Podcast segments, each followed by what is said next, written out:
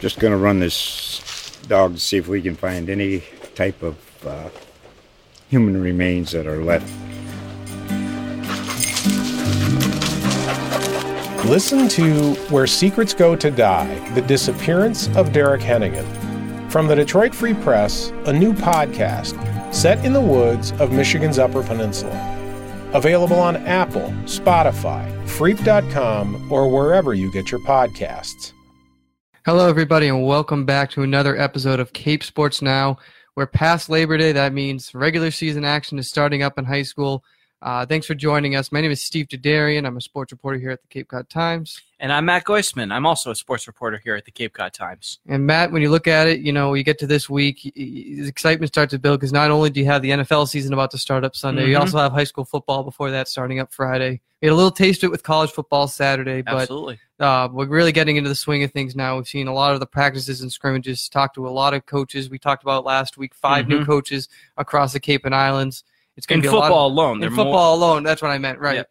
So I mean, it's going to be definitely interesting to see how specifically those programs build their teams and, and what they do to get off to a good start. You know, when the season was reduced, when we went to the statewide system, the regular season, you lost, you know, three, maybe four games. Mm-hmm. So starting off strongly, it, just became that much more important over the last five years. So a lot of teams looking to get off on the right foot. Absolutely. And I think we have this week in week one, we have one of the biggest games all year in Mashpee at Nantucket on mm-hmm. Friday at 530. I mean, these two teams have matched up each of the last two years, and the team that has won that game has gone on to be the top seed in – Division Seven or four. You know, they've renumbered them, but in in their division, and Mashpee and Nantucket are in the same division.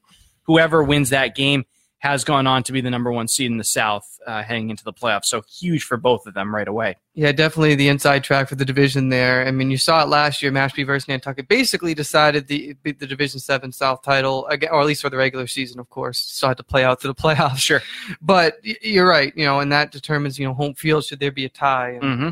And now it's a little bit different this year. I, I think both these teams are a little more vulnerable based on the, oh, yeah. the seniors that they lost. But still, this should be a really great showdown. And I've been going back and forth to think who really has the edge here.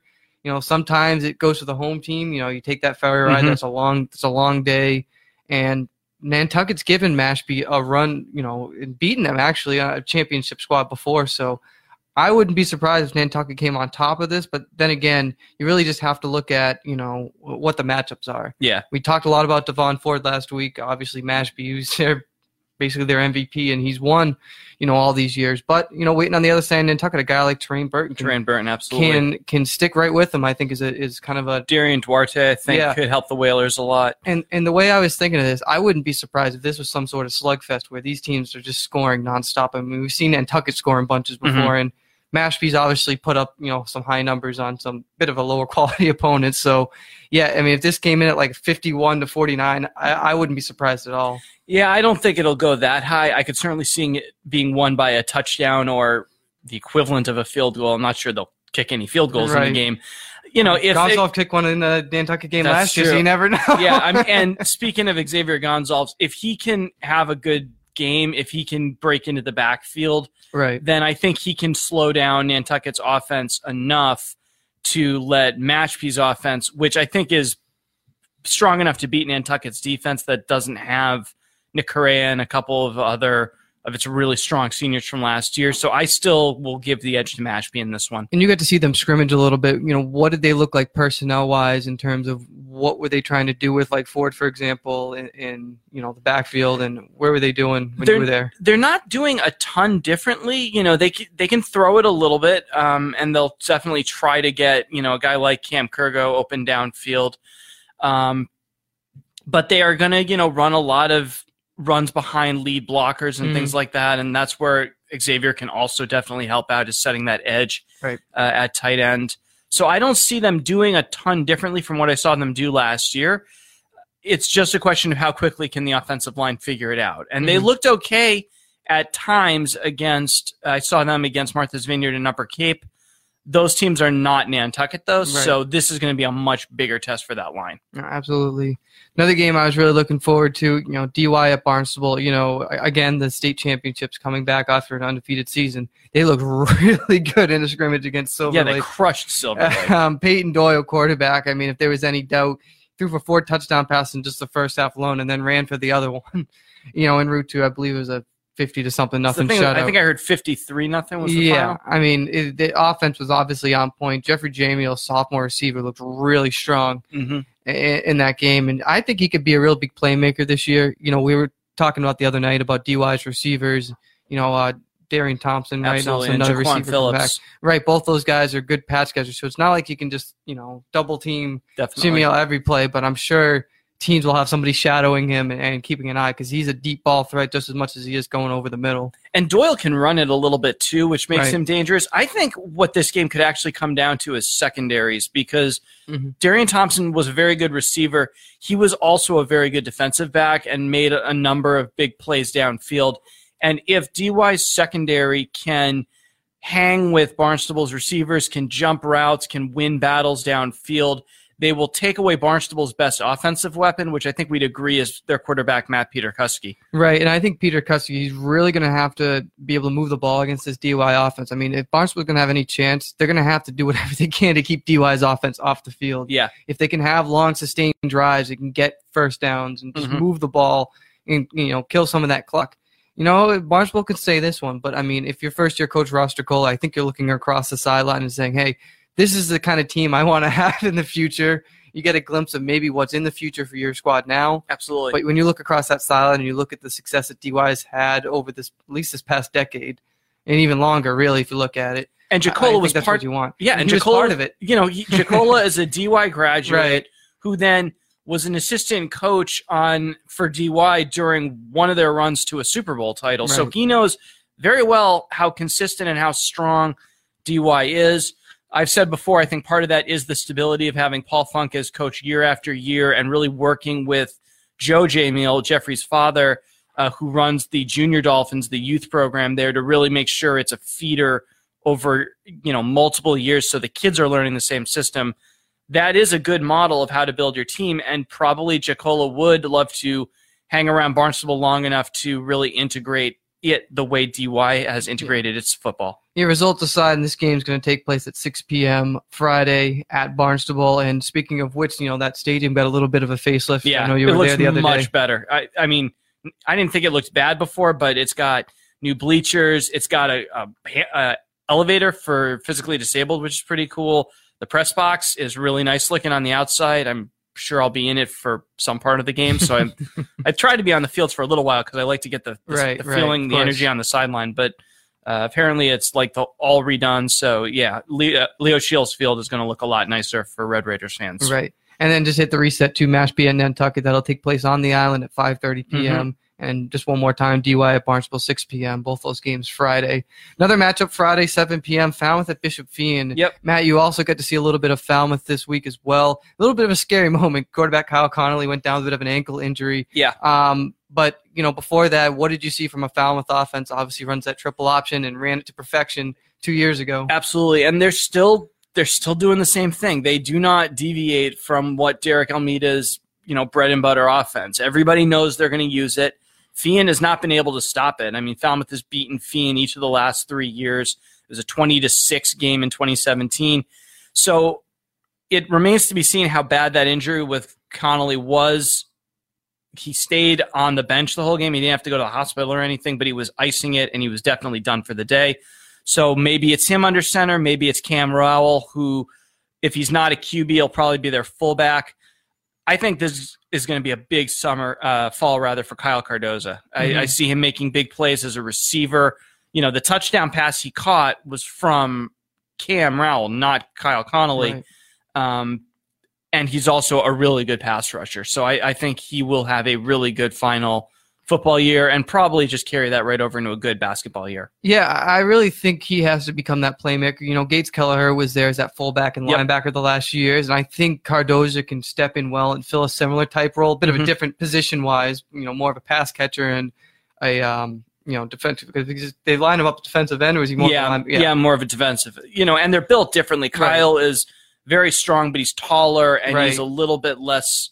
Like Gates uh, was very kind of like stocky in his build, Right. and so his skill set was a little different. Right. Um, Um, but yeah, it just you know, again, quarterback is still pretty important in that Uh, yeah. system, though. I mean, and you're going to get hit, and, and that's the thing with that system. It's almost more like, almost kind of like a running back under center in a sense, Mhm. because yeah, they can throw the ball, but more times than not, you're handing off or trying to you know pull some deception and And Connolly got hurt on a running play, Right, And so- certainly, you know, when Nick Kuig ran the offense, he ran it a lot. He threw it some too, but he definitely was a, a rusher as well. So Yeah, I mean, I think it, you know Falmouth can. De- this is definitely a winnable game for them. It won't be easy, but if they can stop the run, I think make a big statement with their defense. I think that's going to Yeah. go a long way.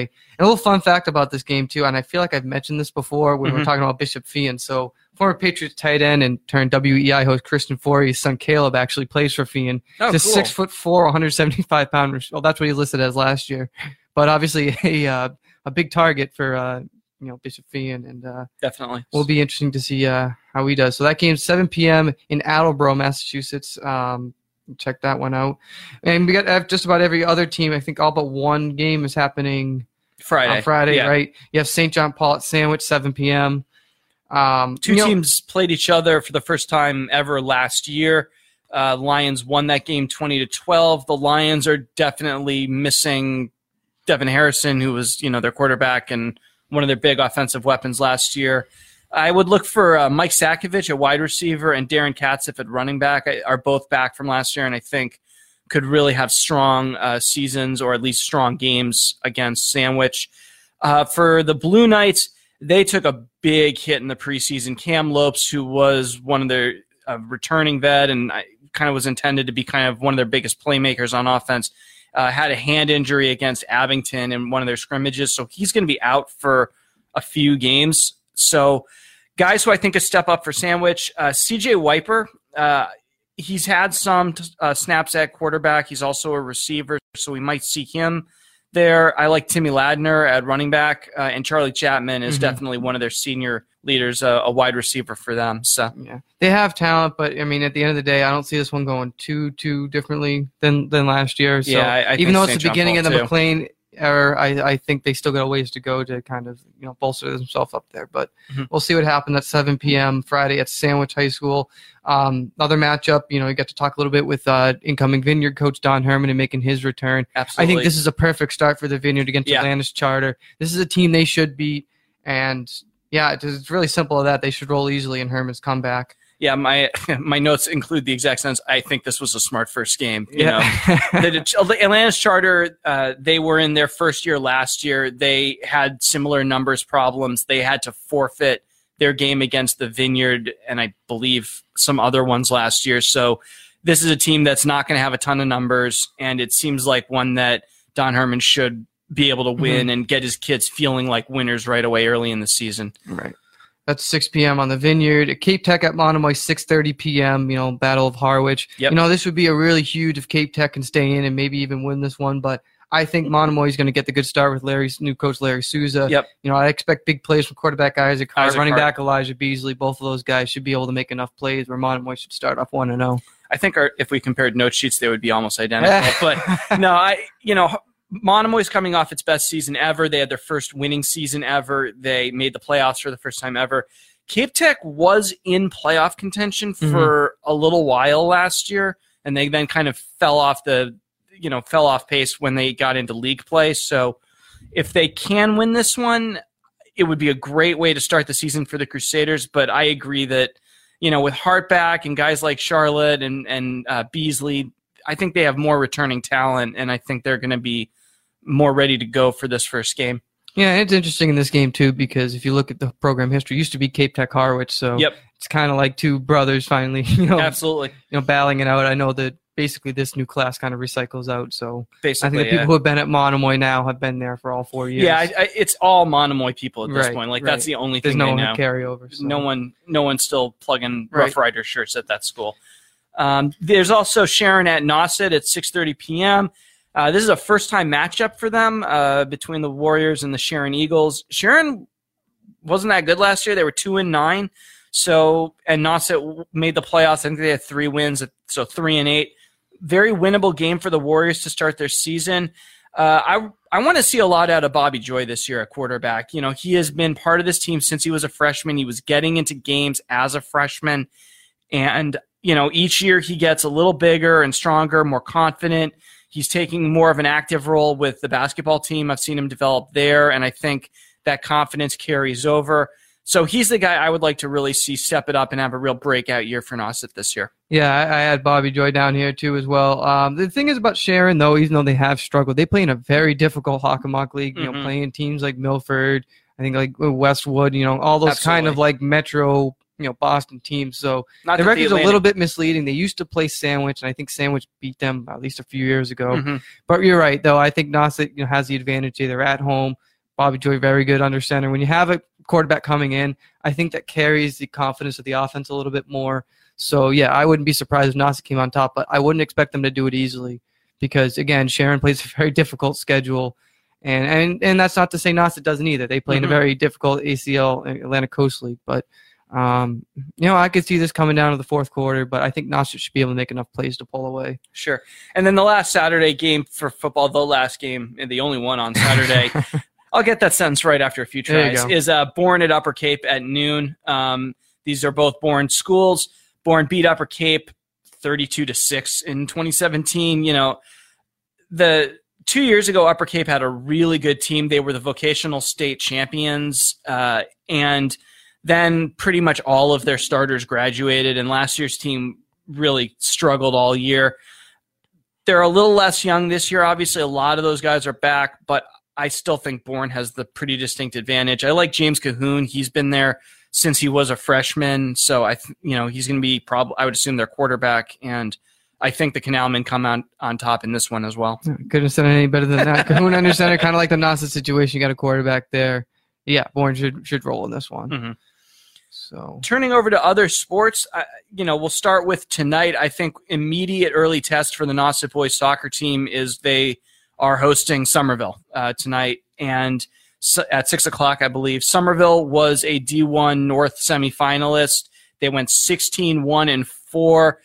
Uh, they are always a very strong boys soccer program. They have been for quite a number of years. So Nauset you know they have some holes to fill, and this is their first real test to see how well they filled them from uh, last year's graduating seniors. Well, I mean, I think they've actually been tested in the preseason. You know, with oh, the course. schools that they play in the in the in the preseason tournament, and then last week's clash. I mean, they mm-hmm. played New Bedford, the only team that beat them in the regular season last year. Yep. This is, yeah, this is going to be a very tough test, and I mean, especially for the back line, they got beat a few times over the weekend. Um, one against New Bedford, the first goal.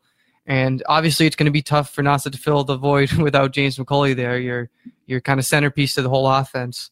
So uh, and it's going to be tough too. You know, veteran goalie Jack Avalar is out mm-hmm. for the mm-hmm. first couple games. He had just suffered a head injury, I was told, and you know, sophomore Harry Watson was in goal over the weekend, and he he did well, but you know, clearly some of that experience is lacking there at times. And again, I think more of that backline is going to be important. So I think Nas is going to have to go out and really focus in on that defense, keep mm-hmm. that game close, and then you know pick their chances when they have them.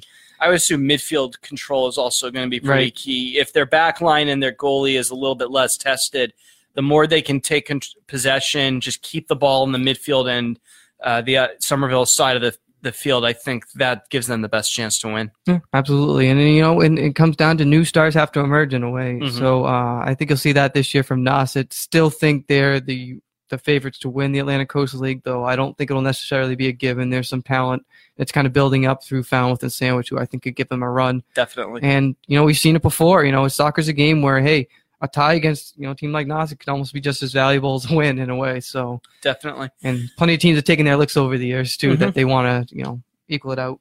Looking at Wednesday, uh, the one that jumps out to me we're still very early in the start of the regular season, so a lot of teams are kind of slowly starting. We only have a couple of games every every night, but Barnstable is at Central Catholic in girls volleyball on Wednesday.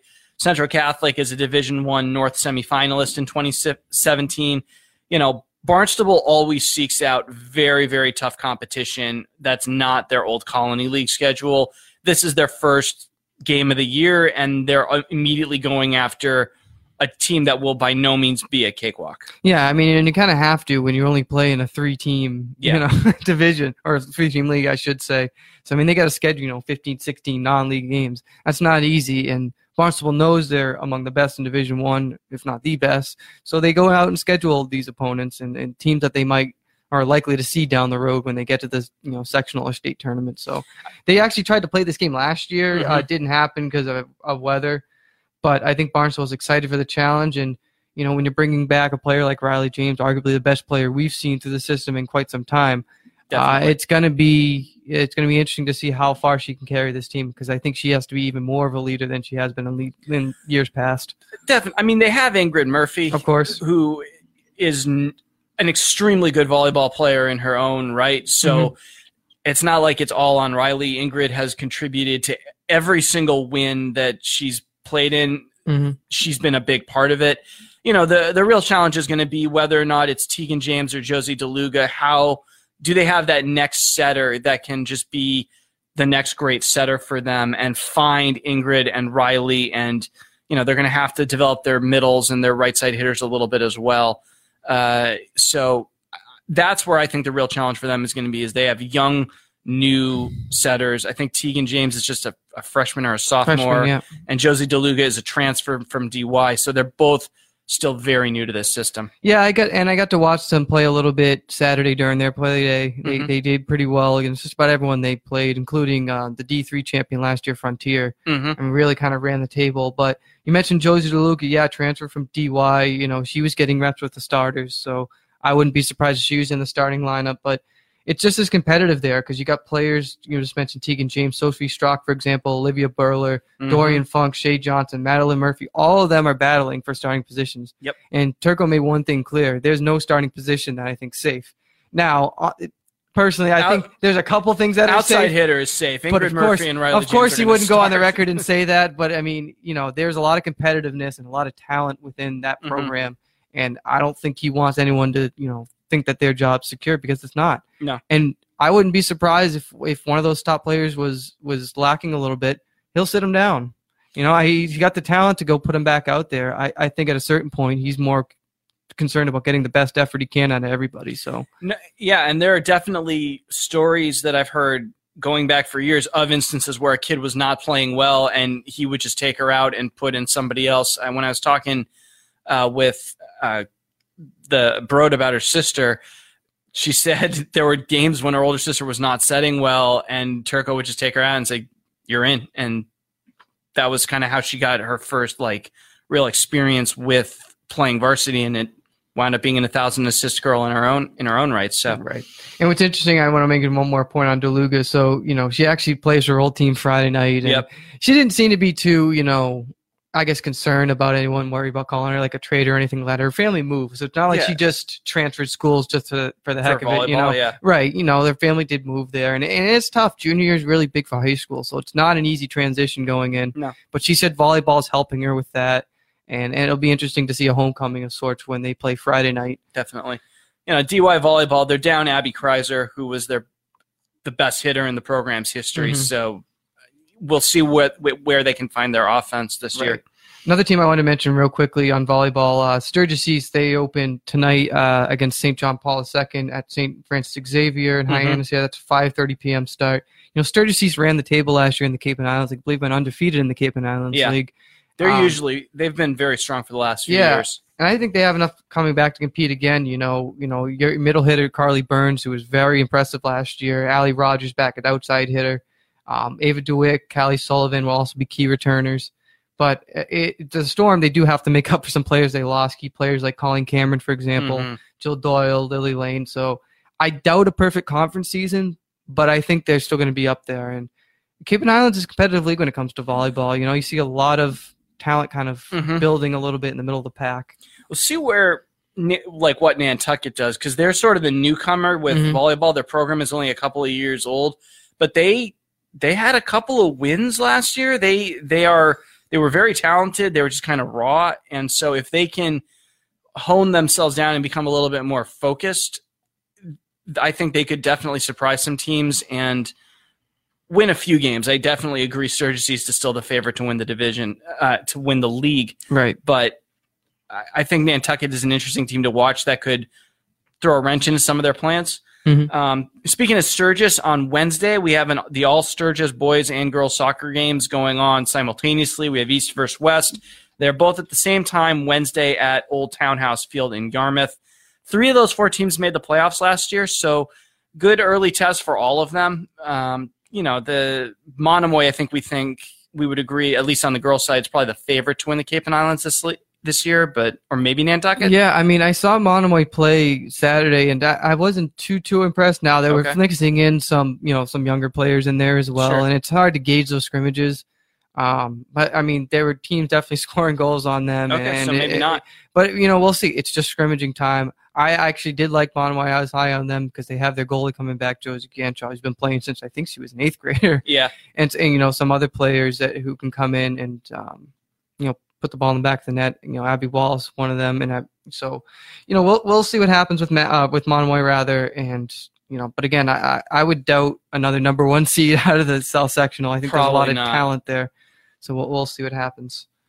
Um, but you mentioned the Sturgises. Yeah, we'll see if either can challenge you know, on the boys' side, can maybe challenge Nantucket for a Cape and Islands Yeah. title. It seems like Nantucket's been kind of the, the top dog there Oh, for a while, and I wouldn't be surprised if they stayed that way this year. I agree. And um, but you know, West has a solid core coming back. You know, they they said their defensive core is pretty good. They got a new couple guys up front that they're going to have to try out. So you know, we'll see what happens. But again, getting the season off on the right foot's big, even soccer too. So, Cool.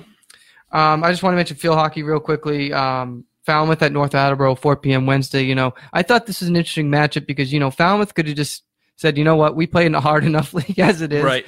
but they go out and they schedule a, a solid D1 program, D1 playoff team in their first matchup. And, um, you know, like I said, the the Clippers don't have an easy schedule, and, and this is just the start of it. So um, I think it'll be a good test, especially for Quinter work up front. You know, Mhm. 12 goals, two assists last year. Goalie Hannah Toby's back.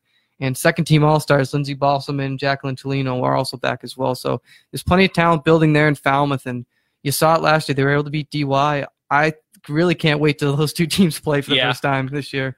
Especially after the playoff game where Right. you know DY eliminated Falmouth without giving up a shot on goal. Right. Um, uh, also in field hockey, sandwiches at Dartmouth on Thursday, which Mhm. I think should be a good test for uh, the Blue Knights. You know, they're always they're always also going to be in the mix for the ACL title. Mhm. Um, so I think they may still be a little bit younger than Falmouth and DY, Mhm. but they will be very competitive. They are really hard to beat at home.